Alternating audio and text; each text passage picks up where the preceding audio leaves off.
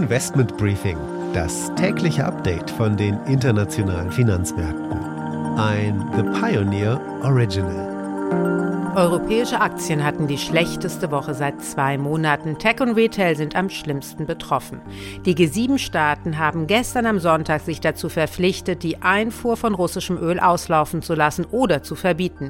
Die USA selber haben bereits ein entsprechendes Importverbot verhängt. In Brüssel verhandeln die EU-Länder ebenfalls über ein Ölembargo gegen Russland und weitere Strafmaßnahmen. Und das genau einen Tag bevor heute am 9. Mai Putin in Moskau den Tag des Sieges feiert. Die westliche Welt sorgt sich über die Möglichkeit einer generellen Mobilmachung in Russland. Westliche Banken werden derweil wohl Belastungen in Höhe von 10 Milliarden US-Dollar durch Russland haben. Und der französische Notenbankchef Villeroy de Gallo sieht die Deposit Rate der EZB im positiven Bereich bis Jahresende. Warum ist das interessant? Das würde nämlich bedeuten, dass die EZB dreimal dieses Jahr die Zinsen erhöhen müsste. Und damit einen schönen guten Morgen aus Frankfurt. Ich freue mich, dass Sie auch bei der heutigen Ausgabe des Investment Briefings mit dabei sind. Mein Name ist Annette Weißbach und wir wollen auf die großen Themen für die Märkte schauen.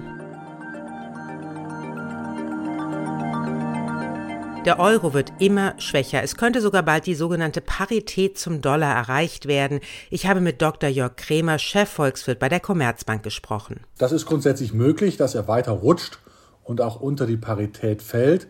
Und zwar in dem Falle, dass es äh, käme zu einem Gasembargo des Westens, denn das äh, würde zu einer Energiekrise hier in Europa führen, zu einer schweren Rezession. In einem solchen Szenario würde der erwartete Zinsnachteil des Euros sich ausweiten und dann wären wir sehr schnell unter der Parität. Anschließend ein schneller Blick auf die wichtigsten Termine der Woche. Dann geht es an die Wall Street. Wir wollen auf die wichtigsten Termine schauen und natürlich auch, wie der Wochenstart aussehen könnte nach einer der wildesten Wochen seit Jahren. Dazu Anne Schwedt. Diese Woche könnte noch wilder weitergehen als die letzte. Hier kommen nämlich neue Inflationsdaten raus und die könnten noch mal alle Pläne der Notenbank durcheinander werfen. Die Aktie des Tages ist Adidas. China macht massiv Probleme.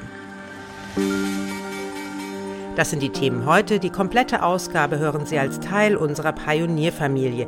Damit unterstützen Sie unabhängigen, werbefreien Journalismus. Alle Informationen dazu finden Sie auf unserer Webseite thepioneer.de. Ich hoffe natürlich, wir hören uns schon bald in aller Ausführlichkeit wieder.